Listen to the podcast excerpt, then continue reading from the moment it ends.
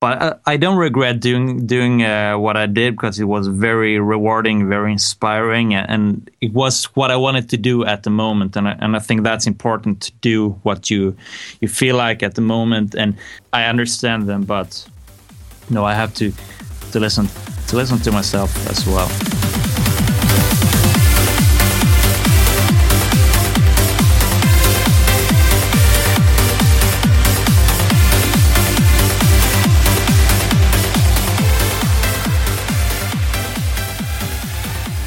What is up, guys? My name is Sam Matla. This is the EDM Prodcast, a show where I talk to artists, producers, people in the industry, uh, but mostly producers, let's be honest. Today's episode is episode 35, and it's with a very special producer, uh, a Swedish trance legend. His name is Bjorn Akesson. Uh, he has been around for quite a while. One of his early releases was in 2004. Uh, obviously, the year is 2016 now. So that's a good 12 years. So he's been around for a while, uh, and that's one of the reasons why I wanted to get him on. The other reason, of course, is because his music is phenomenal. So if you haven't heard of him or heard his music, make sure you do that uh, after this episode or before uh, if you've got the time. In this episode, we talk about a bunch of things, uh, including how Bjorn got into music production, uh, his latest remix of Come Get Some by Indecent Noise, how to build energy in a track, and also whether it's good for new producers to focus on remixes or originals or both at the same time. So make sure you listen to the end for the answer to that question. Anyway, I hope you enjoy the interview. Here is Bjorn Akesson.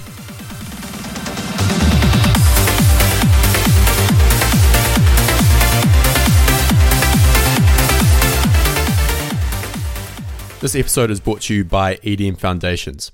EDM Foundations is my course for new producers, those who've been producing for under 12 months, or even those who've just started. The whole idea of the EDM Foundations course is that you learn the fundamentals of music production by actually doing and not just learning the theoretical stuff. The course consists of over 12 hours worth of streamable video where I walk you through the creation of three songs and give you advice and tips for working on your own original alongside them. We've had over 500 people sign up for this course. Many of them have had great results. If you want to learn more about the course, head over to edmfoundations.com.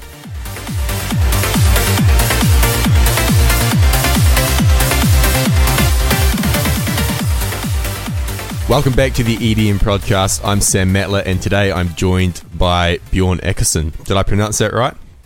Um, kind of, yeah. You can you can pronounce it in a, in a, bit of different ways, but that's fine. Right, gotcha. Uh, how are you today? Uh, I'm good, thanks. How about yourself? Not too bad, not too bad. Hey, thanks for coming on. I know it's late over there. Uh, really appreciate it. And no problem. It's always always nice to talk about production. So yeah, absolutely. Uh, now you've been doing this for quite a while. I think I was looking at your discography, and one of the first releases was in 2004, I believe, or was it earlier? Yeah, yeah, 2004. So, so how did you get into music in the first place? And from that point, how have you got to where you are today? Uh, well, basically, uh, when I was in um, elementary school, um, I was hanging out with some new friends that listened to trance music, and uh, I've never heard it before, so it was very new and exciting to me. Uh, I've been listening to similar music before, but not really trance.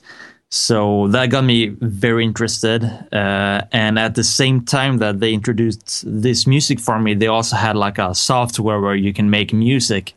Um, and I was very into computers and technology. Uh, about then, I was doing a lot of programming.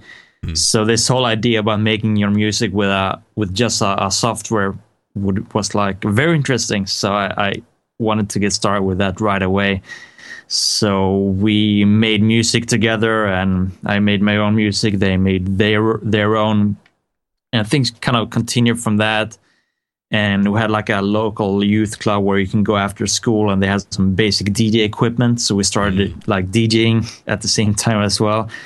And then I just kept going, and my friends were stopping with with with making music you know they they start with that software and i kept going and i was getting more advanced stuff uh, to make music with so i kept on and they um, they left, and uh, from that on, I kind of just wanted to get better and better, and I I started to see uh, the real trance scene with the vinyl releases and mm. CD compilations, and I wanted to be be a be a part of that. So I had to work hard to get my um, quality better and make more interesting tracks. So I, I made a lot of music to kind of get further in, mm. and so I, I guess my hard work is is how I came to where I am today.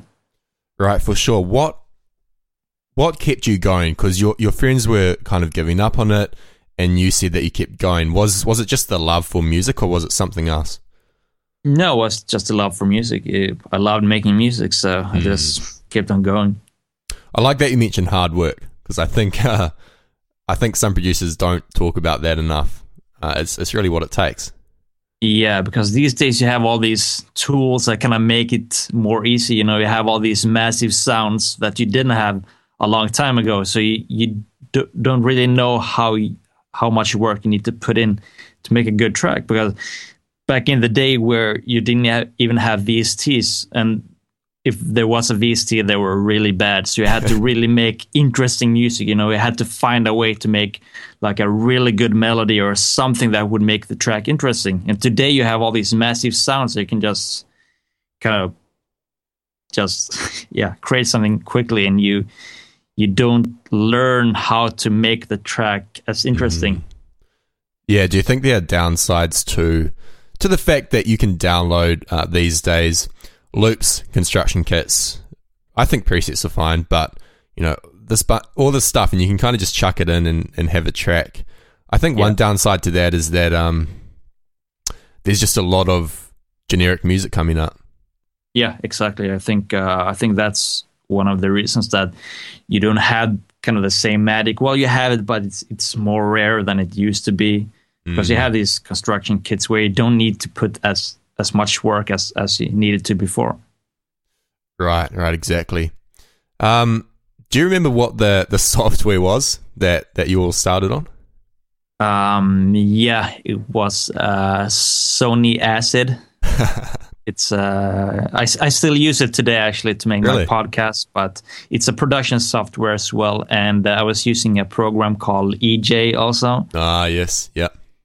Yeah, they were kind of similar because I mean, all the music we made was just kind of loops and sequences, and uh, so it wasn't really producing or composing. It was kind of putting these pieces together and then you know everyone was using the same loops and then uh, i came up with the idea to download samples from from the internet and use mm-hmm. that to make things more interesting and different um, yeah that's that's what we used back then and what are you using uh, nowadays uh, now i use cubase uh, but before that, I was using the the early version of FL Studio, which was only called Fruity Loops. Yeah, yeah so, so, that was a step from Sony Acid to Cubase because with mm. Fruit Loops you can you had to compose and you have to do some more mixing and stuff like that. So I think from Fruit Loops was where I started to get into the real production, so to say. Right. And what made you switch from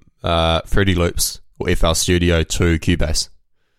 Uh, I had a friend that was working with Cubase, and I think it was when I got my first hardware synthesizer. I don't think you could record with Fruity Loops or the like the mm. MIDI sequencing there was wasn't good. So I think I actually recorded in Cubase and then I imported it into FL Studio. But eventually I just kind of switched over to Cubase because it it seemed more professional and seemed a better program to to know. Yeah, I've heard good things about it. I mean, it's not that it's not that common compared to Logic or Ableton Live or FL Studio. No um, but the people who I've talked to who do use it say it's extremely powerful. Like it's used for yeah. film production and composition as well. Yeah, there's a lot, a lot of um, big artists that use it, and mm. but I think it is is really good for like recording live instruments, like band band stuff. Mm-hmm. You know, you're doing all this hard work, um, getting well into trance music. Was was there a point where you looked at what you were doing and saw massive potential in it, like that you were going to have a future in music? um, I guess I always kind of felt that I had a potential. Uh, but like the first music I put out was just horrible. You know, it wasn't even music; it was kind of noise, and it was more like progressive. But then my ideas got better, and and my friends kept saying like every time I sent them a sample, they would say, "Oh, you're getting much better and better for each mm. thing you send." So I noticed that were that were things were getting better. You know, things weren't going that fast, but they were going the right direction. So that's kind of what I what I was uh, listening to, and um, actually the first release I had was um, a track that I did with a friend. It was called Havana with a guy yeah, called Dreas. Yeah. And at that point, my production skills wasn't good enough, but my ID skills were good enough. So uh, combining his uh, skills of producing and and understanding like modern production and what it takes to have a release with my IDs, that was like a, a winning concept. Yeah, because that's quite a, a well known track, isn't it? Yeah, it was had a lot of success. Hmm. What advice would you give to producers who are in that position? Like they're they're not quite making good music yet, but they know the ideas are there. What advice would you give to them? I think the best thing to do is just make a lot of tracks and don't focus on having a release. You know, I think so many people are focused on the end goal, like they want to do the tours and they want to have the uh, of trance plays and future sound of Egypt plays and so on. But it, it, you need to work hard to get there, and, and in order to get there, you need to make a lot of music to learn new things, discover new things, and, and get better. So I would suggest like doing a lot of tracks, uh, put them out online, get feedback, proper feedback. Um, and that's also important to get proper feedback because so many people say, "Oh, wow, nice track, amazing," and so yeah, on. Yeah. When in fact isn't amazing. Yeah, exactly. So, that's uh, what your that's what your friends will say because they yeah, don't want to exactly. be mean. so how would you how would you go? Because I get this question all the time. Um, well, a I get a lot of people asking me for feedback, and unfortunately, I can't give feedback to everyone, but I also get people asking me how they can get good feedback. Because if yeah. if you just upload your track to SoundCloud and you don't do anything else, you probably won't get good feedback. So, how do you think? What do you think is a good way to go about getting feedback from people? Solid feedback that actually helps. I think finding a friend or a producer that's honest and that has success in, in the scene that knows what what he or she is talking about. I think that's the best way. That's the way uh, I did it. But you can also uh, use forums, but you need to be careful because some people in the forums don't really know what they're talking about, but some do. So you got to be able to kind of see which feedback it's is good and what is bad but definitely have some like one or two or three people that that would like to help you that you can send your music to. Yeah, it's great advice. Uh, you've just put out a remix of a song called "Come Get Some" by Indecent yep. Noise, which is phenomenal. By the way, the the drop oh, at three minutes twenty yeah. seconds just blew me away. Um, been listening thanks. to that on repeat. How how did that remix come about, and what did the production process look like? Well, actually, it was uh, I was on, on Twitter and I heard the track played uh, on a state of trance, and I sent a tweet like, uh, "This is this is a great track," and uh, uh, Indecent Noise replied and say, "Well, you should you should remix it," and and the track the official state of trance account said like, "Yeah, you should do it." So I was like, "Well, awesome. it's not my my my regular style, but I'll give it a go because it will be a fun and interesting mm-hmm. project." And um, it was a bit hard. Actually, I kind of knew very early on what I wanted to do with it and how it would it would end up sounding, but the production process was kind of hard. There was, was a lot of roadblocks uh, that I hit, but I, I, eventually solved them. But um, it was interesting. I think uh, I learned a lot by doing the remix, and mm. and that's another good tip for producers to remix and try new things that are not your style because you will learn a lot and it's it's very inspiring. Absolutely. What what kind of roadblocks did you encounter? Um well, first of all, the the kind of lead pluck thing in the track was a, uh, an audio sample, mm. so I had to find ways to uh, manipulate the audio sample because usually I have it in a synth where you can turn knobs, LFO, stuff like that to make the sound you want. But with an audio sample, you can't do that. You have to find other ways to do it. So I I found a few plugins. Um, I don't really remember exactly which, uh, but I had to you know find new ways to work to to to make it happen. And uh, there was some artifacts that I had to uh, solve and take care of as well. I think um, the pluck was hitting strangely against the kick mm. in a way that it was just sound like the kick was uneven. Uh, right, I'm not yeah. sure exactly why. So what I did was use the LFO tool. Uh, you can use Volume Shaper as well, and I just made like a, a, a little space right in the beginning of the kick. So the the beginning of the kick, like the the transient, the the attack, was completely free from uh, the pluck, and that mm. kind of solved the problem. It cleared it up. Right, gotcha. You mentioned that uh, the song wasn't like it was kind of a, a, different style for you, but your sound has changed a little bit over the years. Because I remember, like, I was listening to your your old material, and then must have been some stuff around 2012, um, yeah. which was much more aggressive. And then one one track of yours is in my Spotify playlist called uh, called Slam, which is completely yeah. different altogether.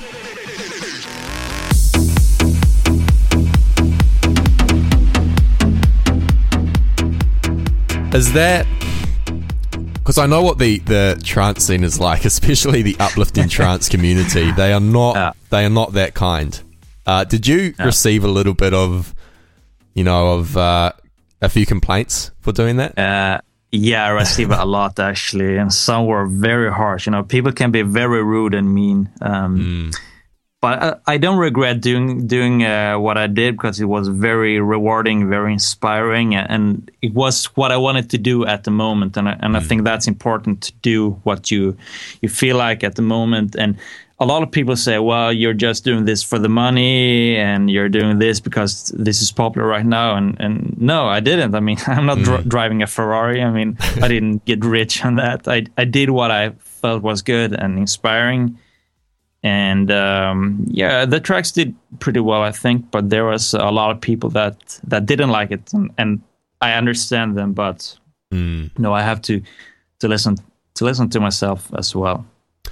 How do you how do you deal with those kind of comments? Because I know some people it doesn't affect them at all, and for other people it it really affects them. They they take it to heart and um, they get really down. How do you personally deal with them? Um, I think you just have to get used to it. I mean, mm. sometimes I, I take it to heart and I take it too personal, which is, is is not good.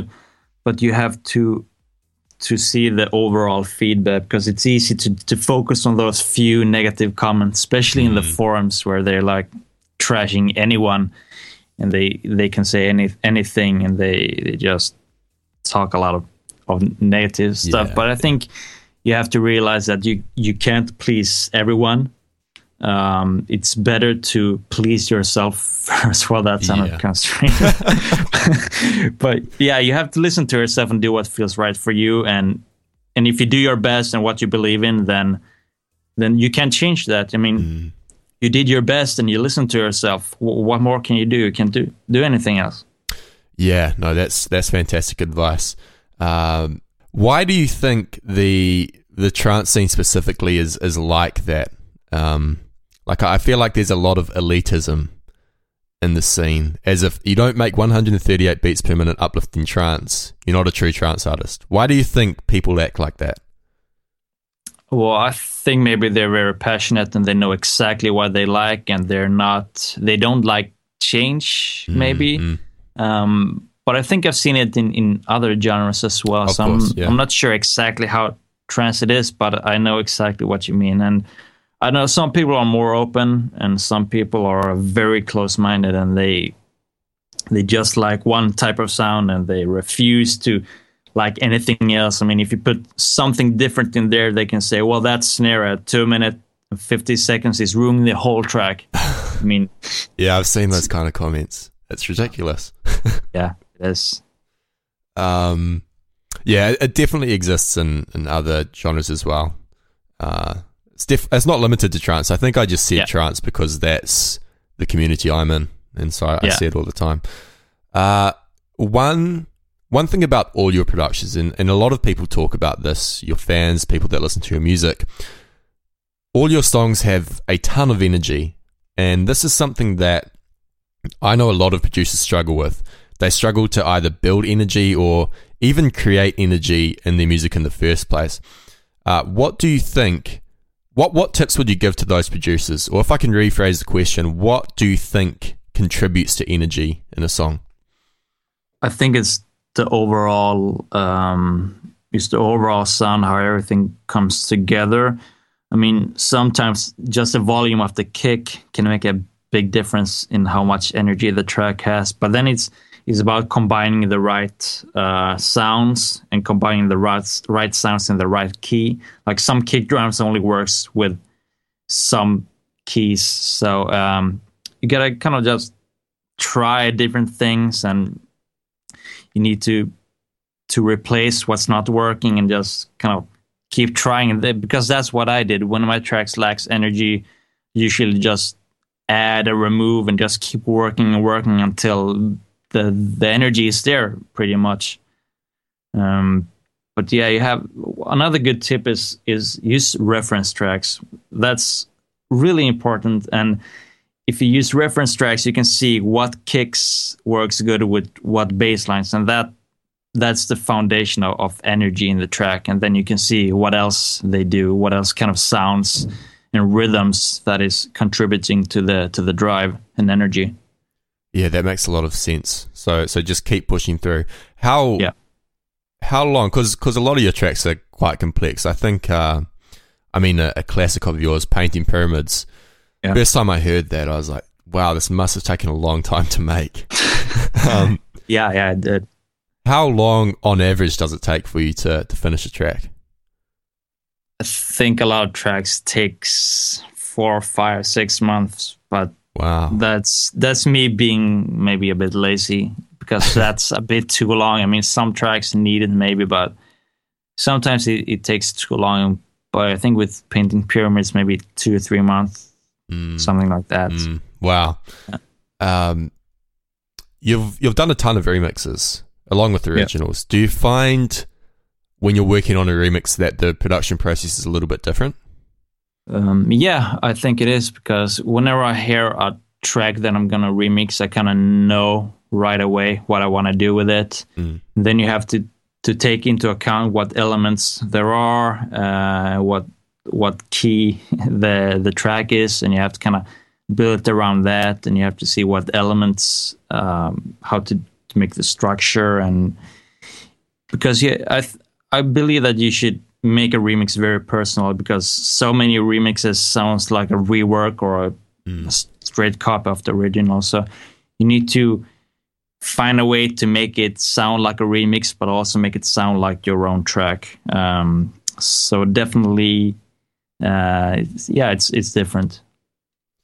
Yeah, for sure. Do you like? I know when I work on a remix, I'll only listen to the original track once Yeah. because if I listen to it too often, I'll just make it too too similar. Do you have any tricks like that that you use uh, when remixing? Um, I do exactly that trick actually, um, because you shouldn't be too inspired of the original. But uh, it, it's good to check the the original again in the final process because usually there's might be a sample or something that you missed Mm. that would be cool to to put in. Um, other than that, I think it's it's very important to kind of know the basic idea and concept of your remix, how it should sound before you start, because well, you can experiment too, um, Mhm. but kind of know what direction you want, so you don't work a lot and then realize that well, this is not working or this is doesn't sound like like me, my remix. Right, exactly. Uh, I've had a few questions, I think via email, from new new producers, and they ask, should I work on? You know, I'm a new producer. Should I focus on remixes or originals or both? What are your thoughts on that? I think both. Uh, I mean, remixing a track, you you uh, you can see how they work, why they work, how they're built, and you can learn a lot uh, from that. But then it's also important to experiment yourself without any boundaries or limits, like working on original ma- material. Just use your inspiration, just create. Uh, so it's so it's important to both uh, learn and to do. I think that's that's crucial. Mm-hmm. Talking about originals, how when you sit down to start a new project, how do you how do you start it? Like, does it change every time? Do you have a certain workflow that you use? How does that look? Um, usually, I start with the the main theme, the main melody, because I want that melody to be good enough to to lift the whole track. That should be like the star of the track. And mm-hmm. if after you make the main theme, it's it's easier to build the track, but sometimes I start from a beat or something like that. So it, it, it can differ, but I think my favorite way to start is doing the, the main theme first. That's definitely a winner if you come up with something good. Right, for sure. I know I know a lot of people put that off and then they get stuck in the project because yeah. They've worked on the easy stuff first and then yeah. they have to come up with the melody and, and they can't and yeah, I think that's great advice. Yeah. Um a lot of trance producers, especially, struggle with bass lines. Uh, you know, the multi-layered, uplifting trance bass lines. Yeah. What What are some tips or tricks that you would give for you know bass layering or programming in that style? Well, I think it's it's different to uh, try different layers. I think some of my early work had like maybe six or seven bass layers. I think maybe that's a bit too much because uh, I don't think you can hear all of the all of the layers, but definitely uh, layer. Try different layers and combining different uh, uh, rhythms. Just don't put one rolling bass line and put like five layers on that because that's not gonna work. So maybe you can try offbeat sub bass line and a rolling uh, mid bass line, and then you can have like a single bass hit on top of that to make it uh, more interesting but be careful to not put too many different rhythms so it kind of sounds messy and, and hard to follow because a proper rhythm contributes to the track as well. Yeah, I suppose if you add too many rhythms, you have no rhythm. yeah, exactly. uh, do you do you encounter creative block or writer's block, and, and if so, how do you overcome it? Mm, yeah, I encounter it a lot. Uh, I I actually had a a, a kind of bad year where I had a lot of creative block where everything I did didn't sound good enough and I wasn't very inspired. I think the best way to, to handle it is to realize that it's just temporary and it can break anytime. And the more you work, uh, the bigger chance is it for the roadblock to um uh, to come down. So it's it's important not to give up and just kind of try to relax, maybe take a few days off and just go in the studio and have fun, experiment. Don't make it too serious because if you just sit down and say, okay, now I'm going to make a track, and then it's easy to kind of get pressured and, and easily stuck. So uh, a good way is just play around, have fun, uh, maybe buy a new plugin, buy some new sound banks, just go through some sample libraries, some new presets, and, and see see where it can get from that.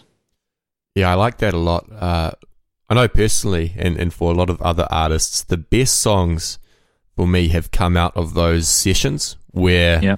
where I've just sat down and said, you know what, I'm not gonna even think about making a song. I'm just gonna chuck yeah. down a few things, maybe try out a different genre, and something good always comes from that.